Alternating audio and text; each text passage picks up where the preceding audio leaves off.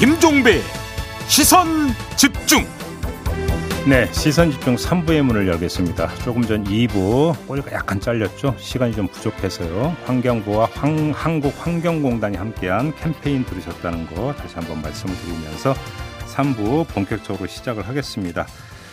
지금 선거판에 아, 사법적 요인이 여러 가지 지금 작동을 하고 있죠. 어제 주목할 만한 판결이 하나 있었습니다. 윤석열 후보의 장모 최모 씨에 대해서 법원이 징역 1년형을 선고를 했는데요.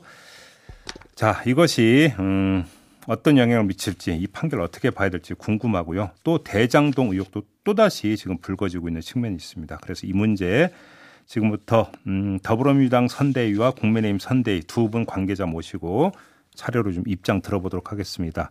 먼저 더불어민주당 선대위 대변인을 맡고 있는 현근택 변호사 모셨습니다. 어서 오세요. 네, 안녕하세요. 네. 현근택입니다. 네. 일단 그 윤석열 후보 장모 최모 씨 관련 판결부터 좀 일단 이야기를 한번 해보죠. 네네. 사문서 위조, 사문서 행사, 부동산 실명법 위반 세 가지 이제 기소 내용이 요 세 가지였는데 이걸 네. 전부 다 인정을 했다면서요? 그렇죠. 세 가지 혐의가 전부 인정됐고요. 사문서 음. 위조라 그러면 우리 내장인데 그 이제 잔고 증명서 은행 음. 이제 저축은행이었습니다. 음. 그네 개를 위조한 거냐? 이거는 사실 다툼이 없었어요. 본인이 인정했기 때문에. 본인도 인정을 예, 했고. 그러면 결국은 행사한 거 아니냐, 그다음에 음. 실명법 위반 아니냐 두 음. 개가 쟁점이었는데 네. 행사 부분은 아마 그 본인 이름으로 된 사실 확인서, 인감증명서를 떼준 게 있어서 음. 물론 다른 사람 동업자 관련 재판이었지만 음. 인감증명서가 있다면 보통 본인 확인을 거친 거다. 음. 그리고 어디에 제출된지를 안다. 이기 때문에 본인이 알았을 거다. 이렇게 본 것 같고요. 근데 장모는 계속 주장해 나도 속았다 이런 주장 아니었습니까? 음, 근데 보통 사실 확인서를 써주고 인감증명서가 첨부되면 음. 그 용도가 사실은 그 자체가 위조된 거잖아요. 음. 그럼 그거를 써주면 안 되는 거죠. 아, 이거 음. 문제 있으니까 음. 사실 확인서 제출을 해주면 안 된다. 네. 쓰지 말아야 된다. 이렇게 얘기해야 되는데 예. 자기가 어쨌든 본인이 시켜서 위조한 걸 알면서도 그거를 제출하는 거에 도장을 찍어준 거기 때문에 음흠. 그냥 도장이 아니라 이제 인감증명서 첨부한 거기 때문에 예. 이제 몰랐다는 얘기는 좀 어렵고요. 예. 그다음에 실명법 위반은 결국은 그 동업자 이름으로 그, 그 성남 도춘동 땅을 계약한 건, 저, 등기한 건데 네. 여기도 이제 뭐 그 중개사라든지 관련자들이 음. 증언이 있거든요. 음. 그러니까 제가 보기에는 뭐 유죄는 날 수밖에 없던 사건이었던 것 같은데 이제 문제는 이게 이제 1년밖에 구형을 안 했거든요. 많은 네, 분들이 네, 검찰 구형량 그대로 선고했다면서요. 그렇죠. 어, 보통은 이제 뭐 법에는 없습니다. 구형들 음, 안에서 선고한다는 게 법에는 없는데 보통 관례상 그렇게 해오고 있거든요. 보통 구형하면 좀 깎아서 판결하지 그렇죠. 않습니까? 뭐 반이나 3분의 2 정도는 음. 이제 되는데 음. 사실은 이제 1년 구형이 너무 낮은 거 아니냐. 아, 340억대 장고 증명 위조인데 이게 위조하는 이유가 있거든요. 네. 이걸 예를 들어서 내가 이 정도 돈이 있으니까 땅을 음. 살 능력이 된다든지 이런 걸 이제 보여주기 위한 거란 말이죠. 음. 그냥 하는 게 아니잖아요. 음. 음. 그렇게 본다 그러면 한 번도 아니고 4장이나 그래도 총액이 340억이나 되는데 어허. 이거를 징역 1년 지금 뭐 정경심 교수 사건 얘기를 많이 하잖아요. 표창장 물론 그것만 있는 건 아니에요. 음. 표창장도 있고 인턴 증명서 있는데 그게 어쨌든 주된 거였잖아요. 징역 4년이랑 음. 비교된다 이런 여론이 많은 것 같습니다. 그러면 검찰이 일부러 구형을 적게 했다. 그렇게 보시는 겁니까? 저는 이게 일단 수사도 좀 늦어졌고요. 예. 왜냐하면 이게 2016년에 그 다른 분이 형사 재판에서 저 이 문제가 됐을 때 장모가 음. 나와서 법정에서 인정했거든요. 음. 그럼 수사가 됐어야 되잖아요. 음. 수사가 안 됐어요. 작년에야 겨우겨우 그 공소시효 앞 만료 앞두고 수사가 됐는데 음. 한 4년 동안 수사 안 한 거거든요. 네. 그렇게 본다 그러면 그것도 좀 이상하고 그 다음에 지금 사실은 이 행사를 행사한 거를 이제 법정에 제출한 거잖아요. 그럼 그게 어, 소송 사기도 될 수 있어요. 음. 그러니까 법원을 속이려고 한 거잖아요. 네. 예, 소송 사기도 될 수 있고 뭐 공무집행 방해보다는 이제 소송 사기에 가까워 보이는데 음. 그건 또 기소를 안 했거든요. 음. 일단 수사와 기소가 굉장히 늦어졌다. 예, 소송 사기 자체가 수사 안 됐다. 음. 그리고 어, 구형도 좀 1년밖에 안 했다. 이런 부분들이 좀 봐주기 아니냐. 이런 그, 비판이 나올 그러니까 수밖에 그 이제는 계속 시간 질질 끌면서 수사 안 하다가 그렇죠. 그리고 이제 막판에 이제 그 여론이라는 것 때문에 밀려서 수사를 해서 기소를 했는데 이번에는 구형량을 낮게 때려버렸다. 이런 말씀이신 것 같은데 근데 장모 쪽에서는 그 전에 이제 기소되고 그러니까 판결 나왔던 사람들 대부분 집유 아니었느냐, 집행유예 아니었느냐, 뭐 이런 식으로 주장하는 것 같은데. 그러니까 집행유예 부분은 보통 대부분 인정하거나 네. 그 다음에 이제 수사를 했을 때 있는데 사실은 이걸로 인한 이득이 누구한테 가느냐 이게 중요하거든요. 음. 그러니까 땅을 사는 과정에서 직접 위조한 건 아니에요. 음. 다른 사람을 시키긴 했거든요. 음. 근데 그 위조한 사람은 집행유예가 나왔습니다. 근데 이로 인한 이득 그걸 누가 취득했느냐 그게 중요한 거거든요. 아, 아. 어, 범죄로 인한 그럼 음. 이걸로 인해서 토지를 또 매입하고 그 땅을 또 매입하는데 이용했단 말이죠. 음. 그렇게 본다 그러면 어, 사실은 시킨 것보다 시켰다는 것보다 이제 공범으로 들어가긴 한 건데 그로 인한 이득을 누가 취득했느냐 네. 결국 장모한테 기속된 게 아니냐 그래서 아마 중하게 처벌한 것 같습니다. 근데 지금 그 장모 쪽에서는 객관적 증거 없이 정황만을 근거해서 유죄를 선고했다. 그래서 음. 잘못된 판결에 이렇게 주장하는 것 같은데 이건 어떻게 봐야 되는 겁니까? 뭐 그건 항소를 하면 되는 거고요. 네. 그다음에 이제 위조 부분은 이제 본인이 인정한 것이고 음. 그다음에 행사 부분 아까 말씀드렸처럼 본인 인감증명서 첨부된 사실 확인서가 있고 음. 그다음에 실명제 위반 부분도 실명제 위반에서 제일 중 요한 건 중개사. 음. 중개사는 알거든요. 돈이 누구한테 누구한테 가고 실제 누구 건지. 음. 근데 중개사가 그걸 어, 맞다라고 얘기했잖아요. 음. 그럼 이보다 더 명백한 증거가 어디 있겠습니까? 그래요? 제가 보기에는 뭐 항소해드려도 크게 뒤집어지긴 어려울 것 같은데 문제는 이거예요. 검찰이 항소할 거냐. 어. 보통은 이제 검찰은 구형량대로 나오면 항소를 안 하는 경향이 있습니다. 어, 그렇네요, 진짜. 아, 그렇죠. 논리상. 예, 그렇죠. 예, 예. 왜냐면 자기들이 원하는 결과가 나온 거니까. 예. 근데 저는 항소해야 된다고 봐요. 그러니까 이 장모는 당연히 할 텐데 음. 자기는 뭐 무죄 주장하는 거니까 음. 특히 행사라든지 실명법은 음. 근데 검찰이 과연 항소할 거냐 음. 이 부분이 제가 보기에 좀 지켜볼 대목입니다. 그러면 잠깐 여기서 정리하죠. 그럼 만약에 이제 그 검찰은 자기들 그러니까 이만큼 때려주세요라고 한 대로 나왔기 때문에 네. 항소를 안 하고 네. 장모 최모 씨만 항소를 해서 2심 간다고 치죠. 네. 그러면 형량이 어떻게 되는 겁니까? 어, 1년 이하로 나, 오거나 아니면은 어, 위조죄만 무죄로 되거나 아, 위조죄만 유죄로 되거나. 그러니까 유죄가 인정이 된다고 치고 항소심에서 더 늘어나진 않죠. 더 늘어나진 않죠. 항소에는 불이익 변경 금지가 있어 가지고요. 예. 어, 항소한 사람한테 불리하게 오지는 않아요. 근데 종종 보면 오히려 2심에서 형량이 늘었다라는 그건 양측이 항소하는 경우죠. 아, 그건 양측이. 네. 아, 그러면 여기서 결국은 검찰이 항소를 하느냐 안 하느냐 되게 중요한 포인트네요. 중요한 포인트입니다. 왜냐하면 일반적으로는 안 하는 게 맞아요. 어. 징역 저 그렇죠. 구형이기 때문에 자기들이 그러니까 원한 구형량만큼 판결이 그렇죠. 나왔으니까. 근데 저는 이게 여론도 물론 있고 음. 그다음에 지금 형량이 낮다는 얘기가 있기 때문에 음. 저는 검찰이 항소를 해야 될 걸로 보고 있습니다. 하나 더 지금 판결문에 김건희 씨가 등장을 하잖아요. 네네. 이건 어떻게 봐야 됩니까? 결국은 어떻게 알았느냐 그 사람을 그 문제거든요. 음. 그 위조했다는 사람 을 어떻게 알았느냐. 네. 근데 이분이 그 우리 지금 문제되고 있는 그 서울대 EMA, AMBA 과정 네. 경영 전문 석사라는 그 과정에 2010년에 김건희 씨를 거기서 만났다. 그렇죠. 돼 있고 음. 코바나 콘텐츠에 감사로 돼 있습니다. 감사. 네, 음. 감사로 돼 있고 그 다음에 지금 그 이 이거를 이제 동업자라는 분을 어쩌 그 다음에 장모랑 그 다음에 그 김모 씨가 어떻게 만나느냐 2012년인가요? 네. 그 예. 김건희 씨가 한그 기획 그 전시회 거기서 만났다. 우연히 만났다. 뭐 그렇죠. 되지. 그렇게 되기 때문에 사실은 관계가 엮여져 있는 거죠. 근데 서로. 우연히 만난 사이인데 그 위조에 그 같이 가담하라고 이럽니까? 쉽지 않은 사이죠. 그러니까 실제로 보면 이 김건희 씨가 계속 지금 양평 공흥지구에도 등장하고요. 예. 그다음에 다른 예를 들어서 지금 저희들이 뭐 저 실명법 위반 고발한 데도 보면 가등기 설정하거나 근저당 설정하거나 각 이름이 등장하거든요. 예. 결국은 큰 틀로 보면 음. 장모와 경제적인 공동체 아니냐. 김건희 씨가 그렇죠. 그러니까 음. 이런 사건들에 대해서 아니 감사로 돼 있고 전시회에서 소개해서 알 정도인데 그 사람이 음. 나중에 위주에 가담했다 그러면 음, 음. 단순히 그냥 뭐 사람 소개해 준 정도가 아니잖아요. 남인 경우도 그런데 음. 어, 어머니와 딸의 관계인데 네. 그런데 사실 이건 밀접하게 관련돼 있는 거 아니냐라는 의심을 할 수밖에 없죠. 그러니까 법원이 징역 1년형을 선고하면서도 구속은 안 했어요. 법정 구속은 안 했어요. 이건 어떻게 평가를 하십니까? 이거 아시겠지만 아마 그 사무장 병원을 설립해서 22억 이제 부정 수급한 거 아니냐. 그 음. 그 혐의로 징역 3년 1심에서 선고 받았는데 항소심에서 이제 보석으로 나왔잖아요. 보석으로 그 나왔죠. 상태에서 이거를 구속시켜 버리면 아. 그 보석의 효과가 그것 때문에 그렇죠. 음. 그 보석이 무임해지잖아요. 음. 그 보석 상태에 있는 거를 이제 존중해 주는 거죠. 아 그래서 그러니까 법정 구속은 일단은 안 했다. 네. 알겠습니다. 요번에 대장동 관련해서 지금 그 다시 이제 그 논란되고 있는 부분 좀 하나 좀 여쭤보겠는데 선대위 또 대변인이시니까 네네. 입장이 궁금한데 김문기 처장 있지 않습니까? 네네. 이재명 후보는 성남시장 재직 시절에는 몰랐다라고 주장을 했는데 어제 국민의힘이 2015년 호주 출장 사진을 공개를 했어요. 이 사진에는 그 분명히 이제 같이 간 걸로 지금 나와 있는데 이거 결국 거짓 해명한 거 아니냐 이런 비판을 하고 있는데 어떻게 받아들이십니까? 그 당시에 뭐 아시겠지만 아마 11명 정도가 갔고요. 네. 9명은 성남시 공무원이었고 2명은 성남도시공사 직원이었고 그 중에 예. 한 분이었죠. 예. 돌아가신 분이. 근데 사진이 이제 세 장 정도 공개됐습니다. 음. 하나는 이제 지하철에서 내리는 지하철인지 트램인지 모르겠지만 그 예. 사진이 있었고 하나는 예. 전체 사진 찍은 사진 찍은 있었고 음흠. 하나는 또 세 명이 찍은 사진이 있었어요. 예.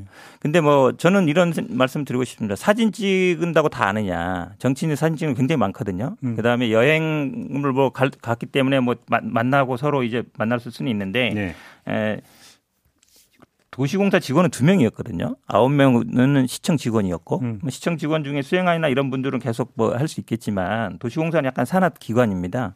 그다음에 제가 말씀드리고 싶은 거는 그 세 명 찍은 사진이 약간 악마의 편집이 아닌가 이런 생각이 들어요. 왜 그러냐면 그 무슨 말씀이세요? 세 명이 이렇게 클로즈업 돼 있잖아요. 음. 근데 옆에 보시면 어깨라든지 팔들이 나와 있습니다. 음. 그 말은 뭐냐면 전체 사진 찍은 중에 일부만이 확대한 게 아닌가. 그 사진 조작을 했다는 말씀. 아니, 조작은 아니겠죠. 예. 근데 사실은 전체 사진 찍은 11명 사진 찍은 데 있잖아요. 음. 근데 그 3명 사진 찍은은 제가 보기엔 그래요. 확실치는 않습니다만 옆에 분들을 옆에 어깨랑 이게 나와 있어요. 그럼 전체 사진 찍은 중에 일부만 확대한 거 아닌가라는 생각이 들어서 저는 그 사진 원본을 좀 공개해 줬으면 좋겠어요. 그거는 뭐 전문가한테 맡기면 금방 나오는 이야기니까 여기서 좀 단정은 하질 않겠습니다. 뭐 저도 마찬가지입니다. 예. 예. 다만 자, 호주 여행 출장을 갔던 총 인원이 11명이에요. 일정이 10박 11일입니다. 그러니까 지금 같이 갔다 해서 다 아는 사이냐 지금 이런 취지의 말씀을 해 주셨는데 이거는 우리가 통상적으로 좀 봐야 될 것 같은데 몇십 명이 움직였다면 지금까지 그 말씀을 이해를 할 수 있겠지만 10명이 11일간 같이 움직였는데 이거를 모르는 사이라고 하는 건 좀 너무 상식에 좀 반하는 주장 아닙니까? 저는 개인들이 좀 어, 여행을 가는 것과 공적으로 하는 건 좀 다르다고 봅니다. 왜냐하면 개인들이 갔을 경우에는 뭐 어울리기도 하고 거기서 저녁에 뭐 식사도 하긴 했는데 공적인 가는 경우에는 업무로 움직입니다. 네. 특히 제가 아까 산하 기관을 말씀드리는 게 공무원들 이렇게 용이 저 성남시 공무원들 같은 경우는 좀 다를 수 있죠. 비서실이나 이런 분들은. 음. 근데 산하 기관은 두명 같거든요. 네. 저는 뭐 좀 다를 수 있다고 봅니다. 일반적인 개인 여행과 좀 달리 볼 수 있다고. 아니 보습니다 그래서 예를 들어서 이제 뭐 어떤 뭐 그뭐 그 뭐 홀이나 이런 데서 그러니까 공무를 수행 중이라면 그 말씀을 제가 이해를 하겠는데 사진에도 나오지만 아주 자유로운 어떤 여행 목적으로 자유롭게 자유로운 분위기에서 사진을 찍었잖아요. 그러면 당시 이재명 후보는 시장이었고 뭐 그러니까 저기 도시개발공사 직원이었으니까 거리도 있고 뭐 이게 다른 그러니까 다를 수 있지 않느냐는 얘기 좀 성립되기는 어렵지 않습니까? 그러니까 제가 보기에는 아마 이 안다는 얘기의 범위가 그 음. 사람에 대해서 뭐 얼굴을 안다. 뭐 저도 지금 얘기한다고 누구랑 얼굴 정도는 아는데 그 사람에 대해서 뭐 잘, 그러니까 잘 알고 있느냐. 특히 음. 아마 대장동과 관련돼서 뭘 알고 있느냐. 이 정도 이미지. 예. 뭐 단순히 안면도 없었다. 뭐 이거는 저도 잘 모르겠는데 네. 지나가다 보면 볼 수는 있죠. 근데 그 사람이 어떤 사람인지 구체적으로 뭔 일을 하는지 예. 그렇게 뭐 잘 모를 수는 있다고. 근데 결국 문제의 본질은 만약에 알았다라고 치면 예. 김문기 처장의 어떤 죽음과 이재명 당시 성남시장 그럼 결국 이제 문제로 또 대장동으로 연결이 되는 거 아니야? 바로 이런 의혹의 시선인 거잖아요. 그렇죠. 네. 근데 저는요, 검찰이나 수사가 지금 모든 분들이 얘기한 것처럼 왜 돈을 안 쫓아갖고 사람 말을 쫓아가느냐. 음. 이 얘기 꼭 하고 싶어요. 그러니까 결국은 지금 문제가 되는 초과이익 환수 조항도 계속 얘기 나오는 것 같은데 음. 그건 뭐 배임 부분은 논외로 하고요. 네. 근데 결국 그것도 얘기, 말이거든요. 근데 이 사건에서 핵심은 돈입니다. 그러니까 50억 클럽 뭐 100억 그다음에 50억 받은 사람 100억 음. 받은 사람 이런 부분들을 쫓아가야 되는데 음. 사실은 초과이익 환수 조항은 저는 누누이 말씀드리지만 이게 당초에 공모 조항에서 없던 거거든요. 알겠습니다. 그리고 황무성 사장 있을 때 올라간 거기 때문에 음. 이거를 뭐 삭제하라니 말았느니가 제가 보기에 이 수사의 쟁점은 아니라고 보고 있습니다. 알겠습니다. 자, 말씀 여기까지 드릴게요. 고맙습니다. 네, 고맙습니다. 지금까지 민주당 선대위 대변인을 맡고 있는 현근택 변호사와 함께했습니다. 세상을 바로 보는 또렷하고 날카로운 시선. 믿고 듣는 진품 시사. 김종배의 시선 집중.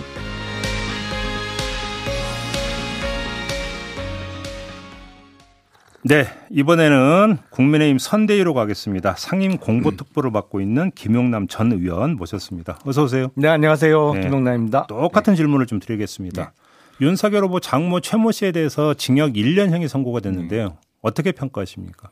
글쎄 뭐 법원의 사실 인정 문제에 대해서 왈과왈부할 문제는 전혀 아니라고 생각합니다. 네. 뭐 최은순 씨는 지금 억울한 면이 있다라고 주장을 하고 있기 때문에 음. 그거는 음.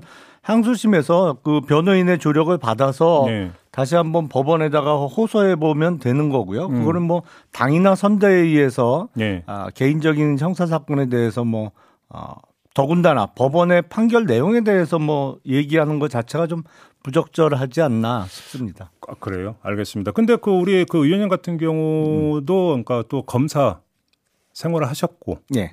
그렇기 때문에 조금 전에 현근택 변호사가 제기했던 문제를 한번 좀 여쭤보겠는데요. 이 문제에 대한 수사를 질질 끌다가 마지못해 수사를 해서 기소를 했는데 구형량이 너무 낮았던 거 아니야? 일부러 봐주기 구형한 거 아니야? 이런 취지의 그러니까 주장을 하시는데 이건 어떻게 받아들이십니까? 글쎄 그거는 지금 별건으로 1심에서 징역 3년을 선고받고 지금 항소심에 계속 중인 사건이 있잖아요. 불법 요양병원 관련 그렇죠. 요양병원 관련된 사건. 그러니까 어차피 지금 진행 상태로 봐서 아, 요번에 징역 1년이 선고된 사건도 그 사건하고 항소심에서 병합이 될 가능성이 높기 때문에 음. 보통 그러니까 개별적으로 어, 선고되는 게 합쳐지면 네. 조금 어, 형량이 조정되는 면이 있거든요. 음. 그런 것을 감안한 형량이 아닌가 싶은데요. 근데 이제 현근택 변호사가 제기했던 이제 중요한 논거 중에 하나는 그러면서 사문서 위조라고 하는 걸로 기소됐던 정경심 교수에 대한 어떤 그 형량이나 구형량 뭐 비교를 그러니까 하면서 그저 말씀을 하신 건데요. 근데 자꾸 지금 요새 보면 민주당이나 이재명 후보 선대위에서 음. 아, 사실을 약간 비틀어서 얘기하고 있어요. 마치 정경심 교수가 표창장 위조로만 음. 어, 재판을 받고 형을 받은 것처럼 네. 그런 취지로 자꾸 얘기하거든요. 그래서 음. 표창장 위조한 게 4년 나왔는데 예. 왜, 아, 그, 최은순 씨는 1년밖에 안 나왔냐. 근데 그건 사실 왜곡이죠. 음. 정경심 교수가 재판받은 내용은 음. 표창장 위조뿐만 아니라 그 수사받는 과정에서 증거인멸을 교사한 내용도 있었고 음. 사모펀드 관련된 내용도 있었고 음. 기소되고 어 범죄로 그 실형이 선고된 부분이 엄청 많거든요. 음. 그러니까 그거를 어 자꾸 표창장 얘기만 일부러 하고 있는 거죠. 민주당에서. 단순 비교가 안 되는 거다. 그럼요. 알겠습니다. 네. 윤석열 후보가 어제 판결에 대해서 어떻게 생각하냐는 기자들이 질문에 이건 공적, 공적으로 언급할 사안은 아니라는 이런 입장을 밝혔는데 적절한 어떤 입장 표명이라고 생각하십니까?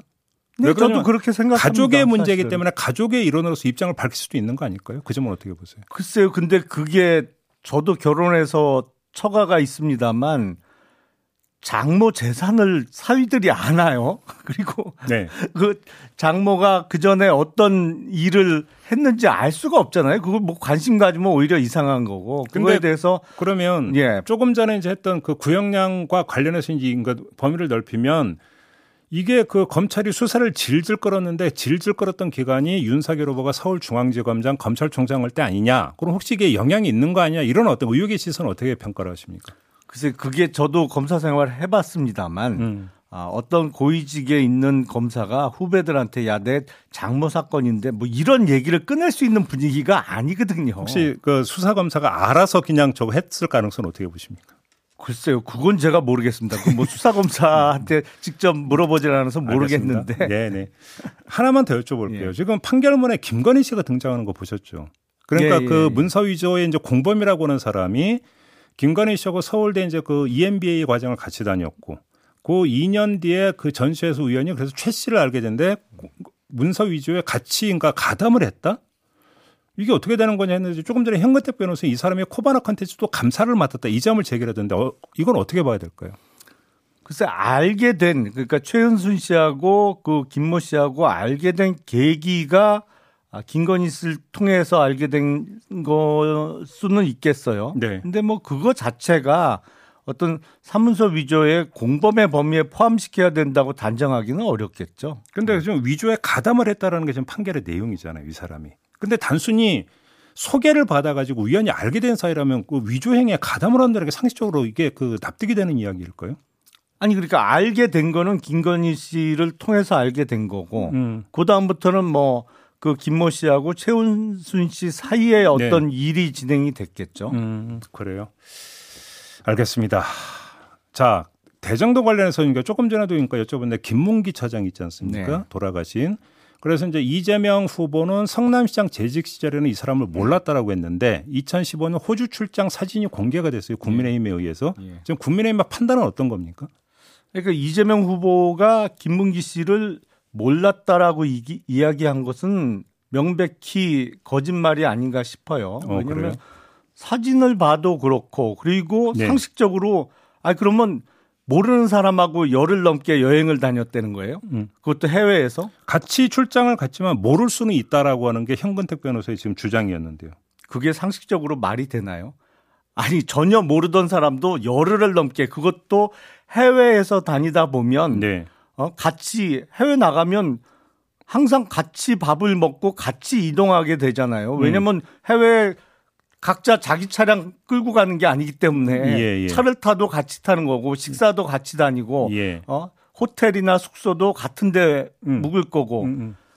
아니 생판 모르던 사람도 해외여행을 열흘 같이 갔다 오면 엄청 친해질 수밖에 없고 네. 속속들이 뭐 이런저런 얘기 또 뭐 비행기를 대기하는 시간 동안 이런저런 얘기도 하고 음. 온갖 어 에피소드가 많이 생기는데 음. 그거 어떻게 모를 수가 있겠어요? 그건 완전 상식 밖의 주장이죠. 그러면 이재명 후보가 거짓 해명을 했다라는 주장이신 것 같은데 그럼 거짓 해명을 한 이유는 뭐라고 파악을 하고 계십니까?